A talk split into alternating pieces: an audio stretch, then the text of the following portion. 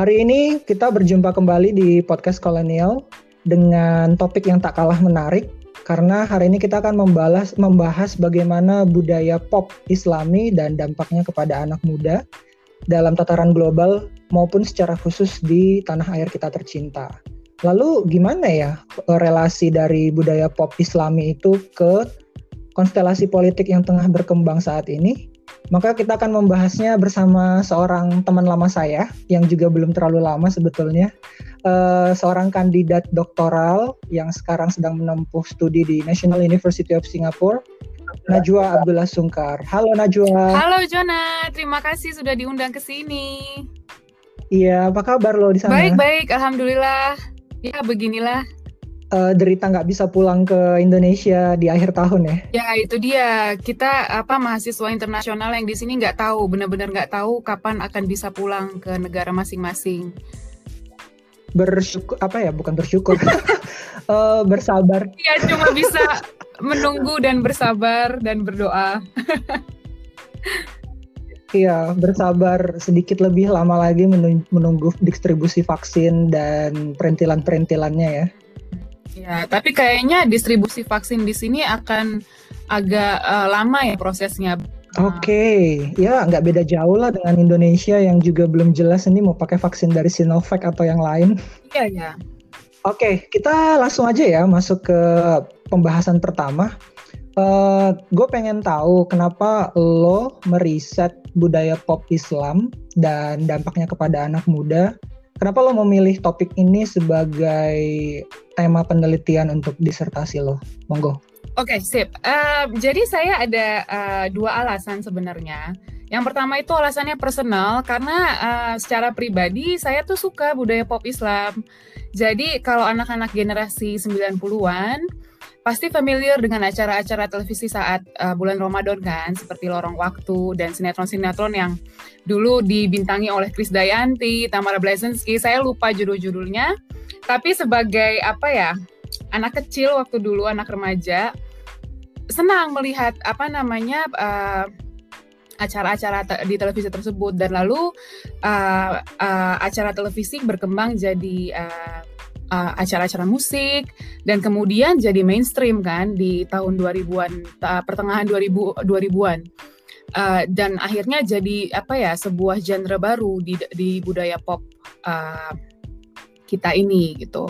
Jadi saya melihat uh, trennya ini memperhatikan tren ini sebenarnya udah lumayan lama sebagai seorang penggemar dan akhirnya saya uh, apa namanya uh, uh, menumbuhkan apa ya semacam ketertarikan uh, untuk menggali isu ini secara lebih lanjut dalam penelitian saya.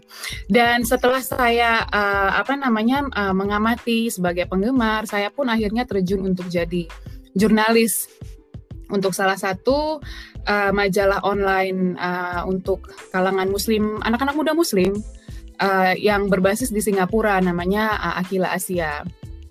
Nah, di sini saya dapat kesempatan untuk meliput acara-acara yang berkaitan dengan budaya populer Muslim, contohnya Indonesia Fashion Week dan apa namanya festival-festival yang berkaitan dengan uh, apa namanya dinamika anak muda Muslim saat itu. Jadi saya sebagai jurnalis itulah yang jadi membuka mata saya bahwa ternyata fenomena ini bukan hanya terjadi di Indonesia, tapi juga terjadi secara global dan ada muatan politik, ada muatan ideologis di situ gitu. Jadi ini sangat menarik.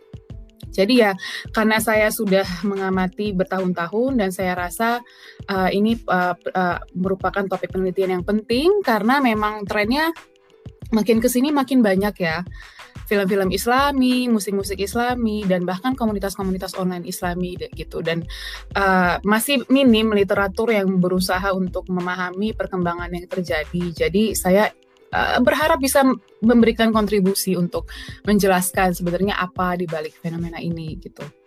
Oke, okay, jadi lo mengisi kekosongan ilmiah di ranah budaya pop Islami ini ya, hmm. ya, menambah hasanah literasi. Iya, ya, benar-benar. Sebenarnya sudah banyak sekali ya scholarshipnya ya. Kalau kalau kita mau melihat literatur akademik, Ariel Haryanto uh, dari uh, apa akademisi dari Australia yang berbasis di Australia itu sudah menulis uh, sejak lama mengenai fenomena ini. Dan banyak juga akademisi-akademisi yang berbasis di Indonesia yang sudah melakukan penelitian ini. Misalnya Inaya Rahmani uh, yang mem, apa, memperhatikan uh, dunia pertelevisian dan apa namanya sinetron-sinetron Islami di Indonesia. Uh, ya sebenarnya banyak dan film scholarship juga sudah sangat banyak seper, seperti misalnya yang ditulis oleh Intan Paramadita, Eki Manjaya, Erik Sasono. Apa namanya literatur akademiknya berkembang, tapi karena fenomenanya ini sangat apa ya, sangat dinamis dan berkembang dengan sangat cepat, jadi menurut saya semakin banyak usaha yang harus kita uh, berikan untuk memahami fenomena ini. Oke, okay. uh, eh, menarik menarik paparannya. So, gue mau masuk ke ranah yang lebih spesifik ya, lebih empirik lah ya bahasanya, yang sesuai dengan realita di lapangan. Ada dikotomi yang menarik nih dalam ya satu dasawarsa ke belakang, ter, ya terutama setelah reformasi gitu, bahwa ada orang dan ini anggapan yang umum, banyak masyarakat yang memandang uh, perbedaan identifikasi gitu antara uh, orang Arab yang memang masih tinggal dan ber apa ya hidup di area Timur Tengah dengan turunan Arab atau bisa kita sebut sebagai diaspora Arab hanya saja relasi genetik dan ras mereka belum bisa dipisahkan dari akar leluhurnya di daerah Timur Tengah. Nah, menurut lo kenapa bisa ada perbedaan itu? Apakah karena ini sudah menjadi sejarah yang mendarah daging dari ratusan tahun yang lalu dan memang orang Arab di Indonesia kental dengan penyebaran agama Islam atau gimana? Ya, menarik ya. Memang kalau dalam beberapa representasi misalnya film ada sebuah uh, kecenderungan untuk menggambarkan identitas Muslim yang berasal dari Timur Tengah, bukan diaspora di Indonesia, dengan mengikuti tren-tren yang ada di uh, media arus atau arus utama global. Nah, jadi agak agak um, bukan agak ya, sangat berbeda dengan persepsi kita tentang orang Arab yang ada di Indonesia. Itu. Dan menurut saya ini dipengaruhi oleh diskursus uh, Amerika pasca uh, 9/11 untuk spesifiknya masuk ke uh, ranah turunan Arab dan diaspora yang di Indonesia, ada mungkin bisa ngejelasin? Ya, kalau gitu? Arab yang di Indonesia itu um, um, sudah sangat apa ya menyatu dengan masyarakat uh, sekitar. Jadi uh, identitas kearapannya itu tidak terlalu dibedakan, apalagi karena kita mayoritas kita Muslim, jadi uh, dianggap sama gitu. Tidak tidak seperti apa namanya contohnya minoritas-minoritas lain di Indonesia yang seperti keturunan Cina, terkadang dianggap berbeda. Dinamika yang ada di apa namanya di masyarakat Indonesia mengenai apa namanya uh, gaya gaya hidup, kontribusi sosial mereka itu tidak pernah uh, dibahas secara mendalam on screen. Tapi ketika kita membahas tentang orang Arab yang di Mesir, orang Arab yang di Turki, atau orang Arab yang uh, di negara lain, itu sudah ada cobaan seperti itu gitu. Ada satu film yang yaitu tiga di Dua Dunia Satu Cinta 2011 atau 2012 saya lupa itu sebenarnya membahas tentang relasi interetnis ya yaitu dengan uh, utama keturunan Arab Betawi mungkin dan satu uh, tokoh utama wanita yang uh, apa namanya keturunan uh, Tionghoa. Baik, baik, baik. Menarik, menarik. Ini sudah masuk ke contoh budaya komoditas nah. film ya. E, representasinya memang lebih banyak kita dapatkan dari produk-produk komersil seperti film. Tapi apakah ini terasa juga di musik mengingat beberapa grup anak muda yang berbau islami dan e, masih membawa ciri khas Arabnya itu juga sedang uh, naik daun belakangan. Uh, gimana kamu ngelihat fenomena di Kalau musik di ini? musik, uh, musik sebenarnya bukan uh, area penelitian saya, tapi yang saya amati sebenarnya kita pengaruh musik uh, Arab itu sudah lama sekali kita kembangkan di sini, seperti misalnya kasida, dan lain sebagainya gitu dan apa namanya uh, bahkan tarian seperti tari zapin misalnya itu ada apa namanya uh, campuran budaya yang sangat menarik gitu. Salah satunya adalah uh, budaya Arab ya. Jadi uh, sebenarnya kalau misalnya kita melihat budaya yang belum dikomodifikasi dalam tradisi musik, dalam dalam tradisi tarian memang ada banyak sekali pencampuran budaya yang sudah ada gitu.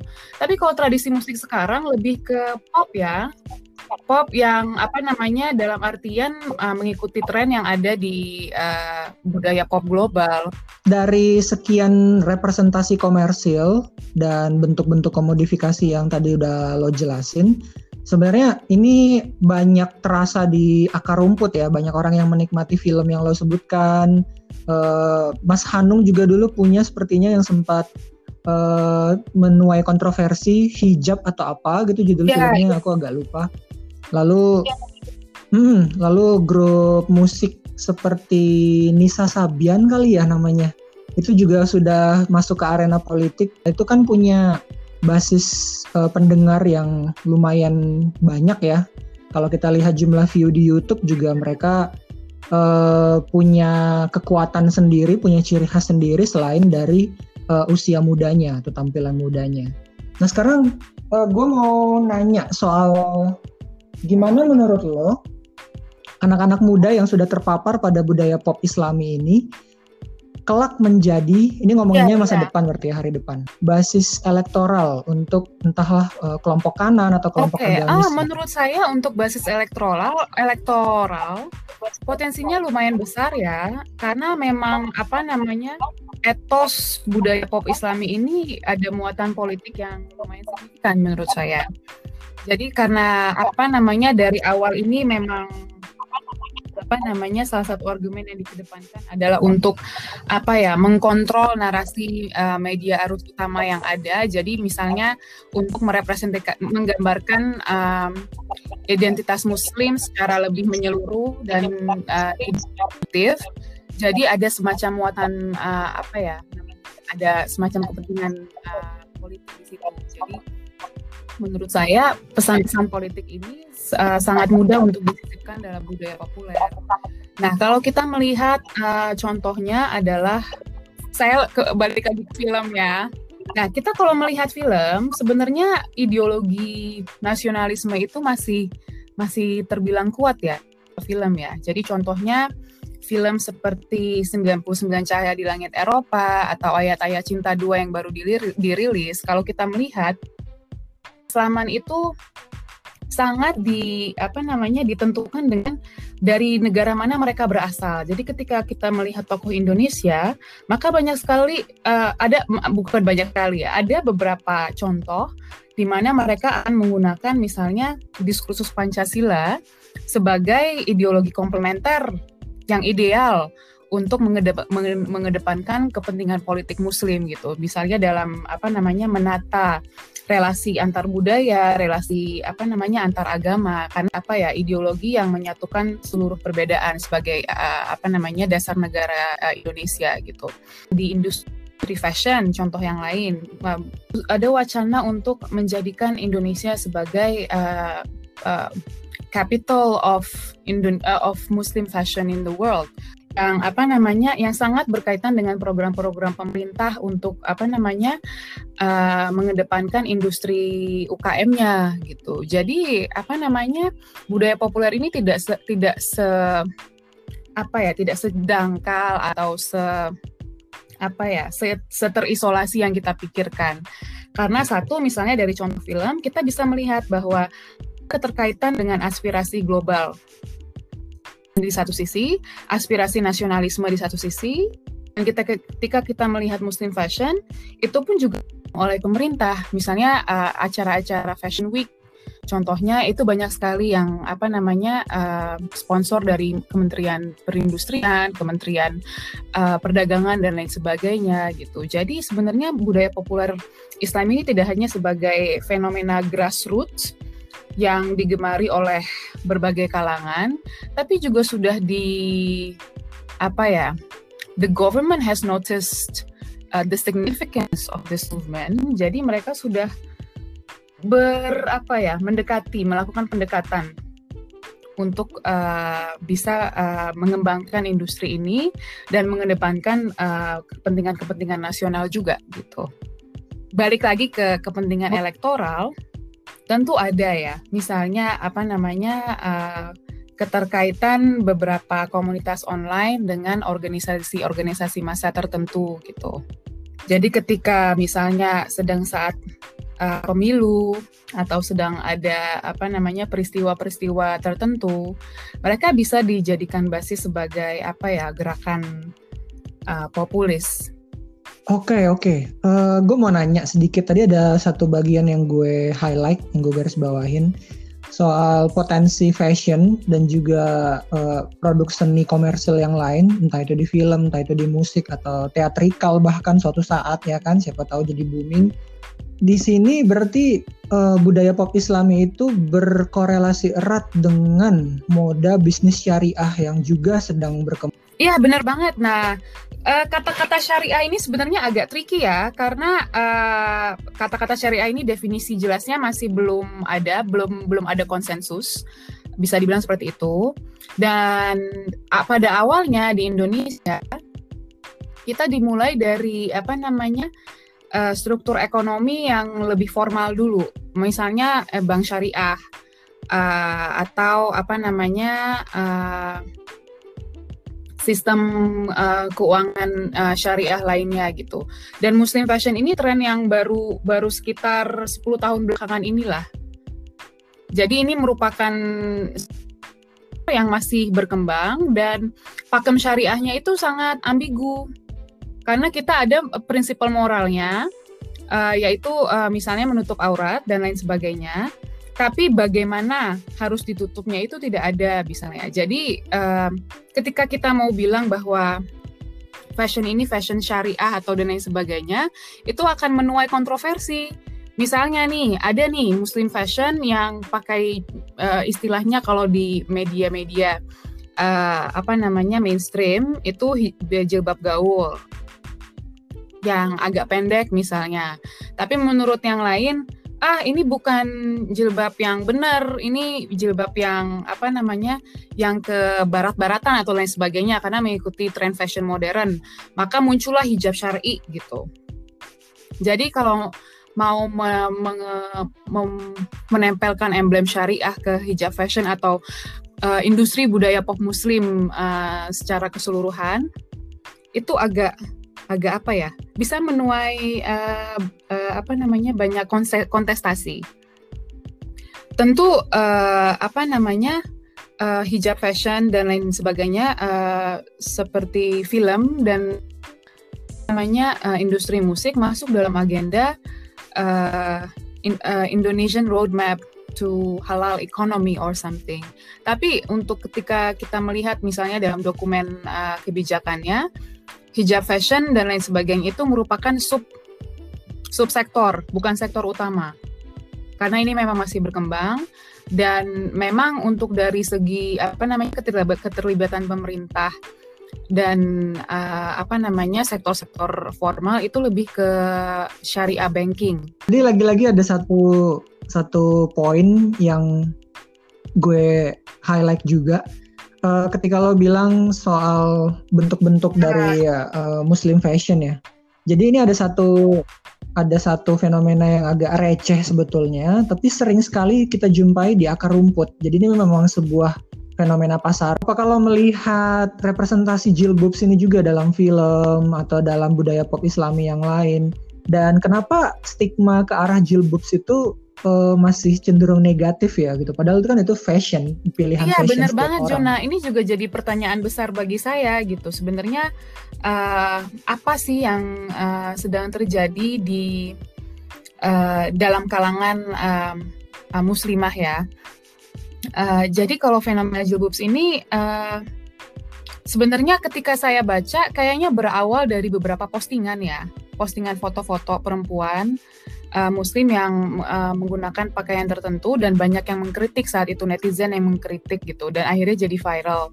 Menurut saya ini adalah usaha apa ya ketika kita uh, mem, we, when we are policing women's bodies ini uh, bukan lagi tentang apa namanya apakah apa namanya seseorang me mengikuti ajaran Islam dengan baik atau tidak tapi ini uh, merujuk kepada apa namanya kontrol tubuh perempuan Karena uh, coba kalau kita ngelihat tidak hanya jilbab saja yang dikritik, tapi ketika perempuan uh, sebuah keputusan besar di di media sosialnya itu jadi target kritisisme yang uh, pada akhirnya berakhir tidak baik gitu. Misalnya uh, kalau jilbabs itu dianggap uh, apa namanya usaha mereka untuk uh, memakai hijab atau apa namanya baju muslimah itu tidak tidak dijalankan secara benar gitu. Jadi ada penghakiman di situ.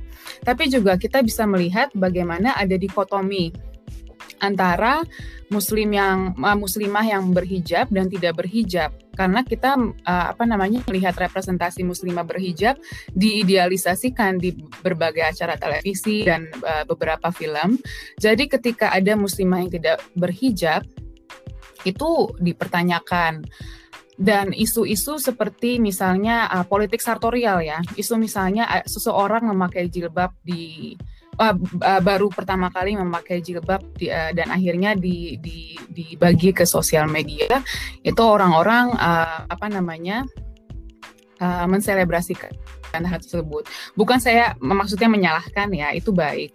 Tapi ketika seorang perempuan membuka jilbabnya, maka yang didapat adalah uh, terkadang kritisisme yang pedas dan bahkan cacian gitu. Jadi ini sepertinya fokusnya uh, untuk uh, mengontrol tubuh perempuan dan apa kita uh, seharusnya ketika kita uh, mau membuat representasi usaha-usaha untuk menghomo menghomogenisasikan wacana itu seharusnya bisa kita perhatikan lebih baik gitu. Jadinya yang kita lihat saat ini ide apa namanya Muslimah Indonesia, walaupun di satu sisi apa namanya hijab fashion ini sebuah apa ya uh, wadah untuk ekspresi diri yang sangat uh, berpotensi besar efeknya, tapi juga pada akhirnya ketika kita campur uh, dir khusus agama khusus bagaimana perempuan harus memakai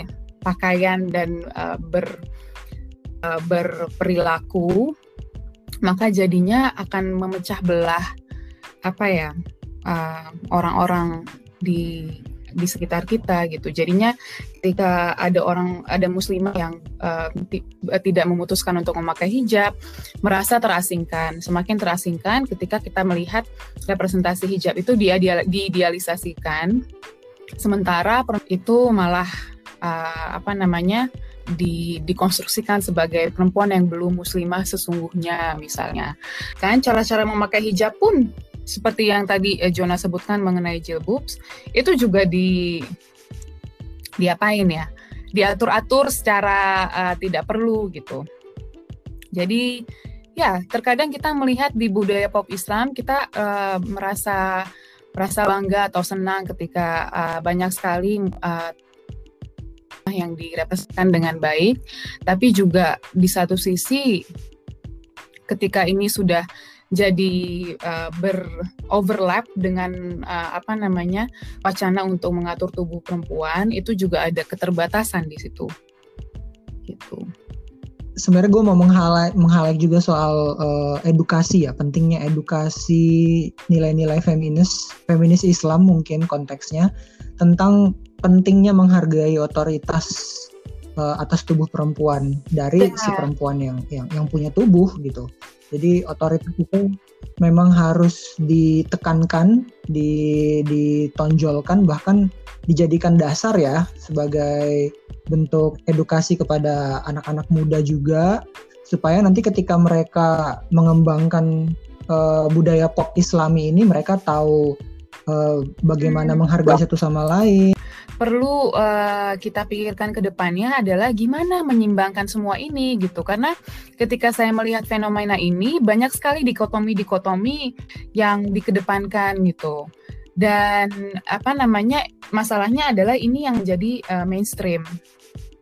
Gitu. Jadi uh, apa namanya ini sangat penting sangat signifikan ketika membentuk opini publik gitu. Jadi yang kita lihat saat ini juga tidak hanya di film atau di televisi atau di apa namanya representasi layar kaca, banyak sekali um, perempuan yang merasa tertekan apakah pakai hijab atau tidak, pakai hijab yang seperti apa.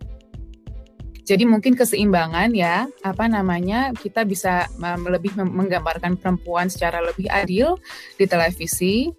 Komunitas-komunitas online kecil misalnya yang berusaha untuk uh, apa namanya mengimbangi uh, wacana arus utama yang penuh dengan dikotomi gitu. Contohnya, uh, boleh saya kasih contoh di sini? Contohnya adalah mubadalah.id itu handle Instagramnya. Mereka memberikan apa namanya interpretasi-interpretasi Islam yang apa namanya uh, progresif dan lebih holistik dan mengedukasi eh, anak-anak Muslim muda bagaimana caranya untuk uh, apa membangun perspektif yang lebih holistik ketika uh, berbicara tentang uh, kaidah-kaidah uh, keislaman dalam kehidupan sehari seperti uh, cara berpakaian dan lain sebagainya gitu. Dan mereka memiliki basis intelektual yang lumayan solid ya yang lumayan kuat. Uh, jadi kalau mau kita men berusaha mencoba mencari yang progresif itu di Indonesia juga sangat banyak dan apa namanya lumayan uh, terkenal secara internasional juga.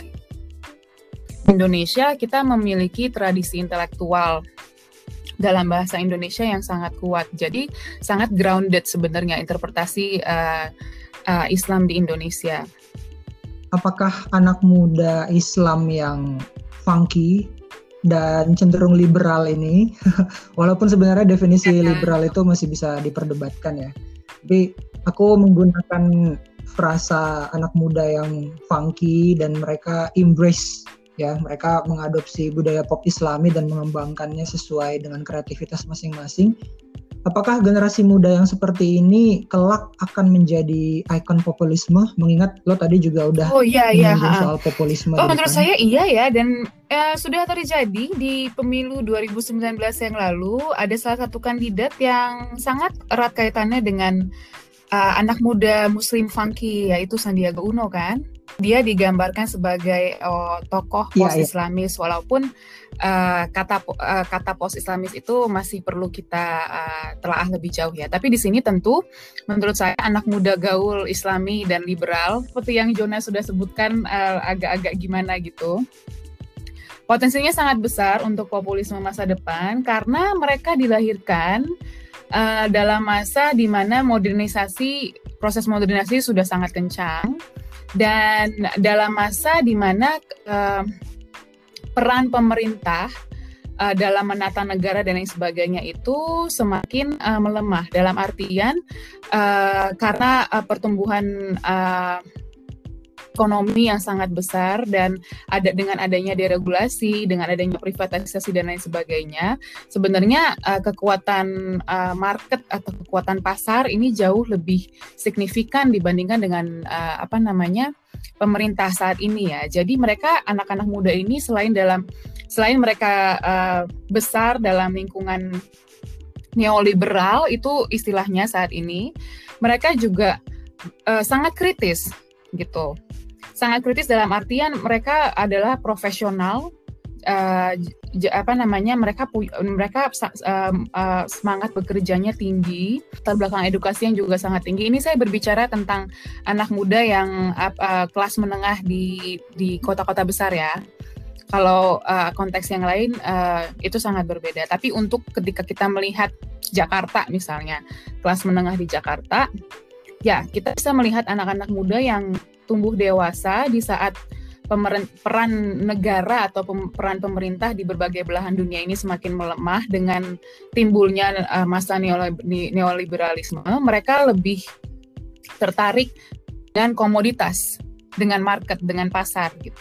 Mereka konsumsinya tinggi dan karena mereka uh, ber, uh, beranjak dewasa di masa uh, modernisasi, mereka juga apa namanya beredukasi berpendidikan tinggi and also holds very important uh, what is it ya yeah, very important uh, professional positions uh, di Indonesia. Banyak anak-anak muda ini yang berperan uh, secara ekonomi tapi juga secara politik yaitu dengan dibangun partai-partai berbasis uh, agama sekarang ini kita hidup di masa krisis ekonomi yang sangat konstan gitu dan di berbagai macam konteks tidak hanya Indonesia, kita makin melihat ketidakkompetenan uh, atau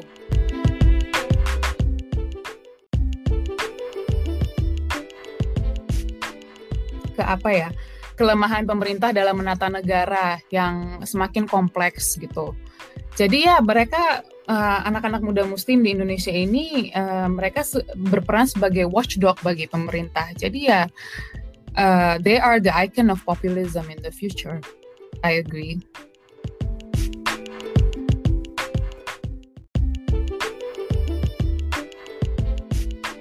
Sukses ya buat pengerjaan uh, disertasinya, lalu rencana-rencana riset ke depan termasuk dengar-dengar mau ngerilis paper, mau publish paper di salah satu jurnal internasional kan.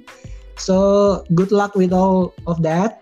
Dan terima kasih juga buat teman-teman yang sudah mendengarkan podcast di episode hari ini. Sampai berjumpa. Ciao.